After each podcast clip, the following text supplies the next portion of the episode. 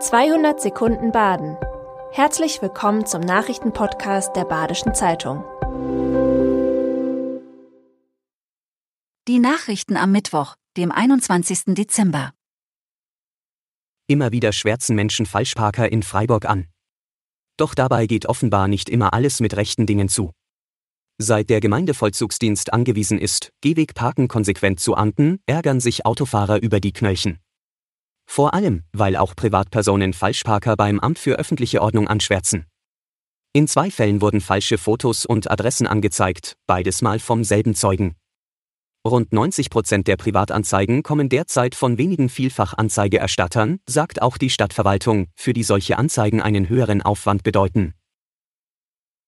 Die Ukraine steht vor ihrer ersten Kriegsweihnacht seit der Invasion. Kiew hält Batterien für die Lichterketten bereit.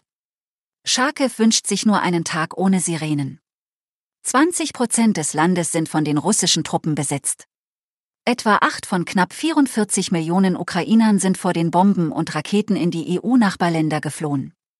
Millionen Familien sind voneinander getrennt. Die Ukraine feiert in diesem Jahr zum ersten Mal offiziell am 25. Dezember Weihnachten und orientiert sich damit einmal mehr an Europa. Das Ärzteteam im Schopfheimer Krankenhaus wehrt sich gegen Umzugspläne.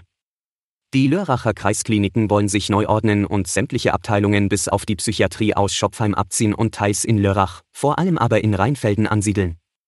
Die Pläne haben bei der Belegschaft in Schopfheim für Entsetzen gesorgt. Die Mediziner warnen vor drastischen Folgen für die Patientenversorgung, für die Personaldecke und schließlich auch für die Finanzen. Wenn der Umzug kommt, würden sich viele überlegen, die Klinik zu verlassen, so ein Arzt. Die meisten Freiburger Stadträte sind für die Übernahme von Dietenbach Grundstücken der Sparkasse. Die Stadt kann der Sparkasse diese 413 Grundstücke abkaufen, die 58 Prozent der benötigten Flächen ausmachen. Das kostet 62,5 Millionen Euro. Der Gemeinderat muss im Januar darüber abstimmen.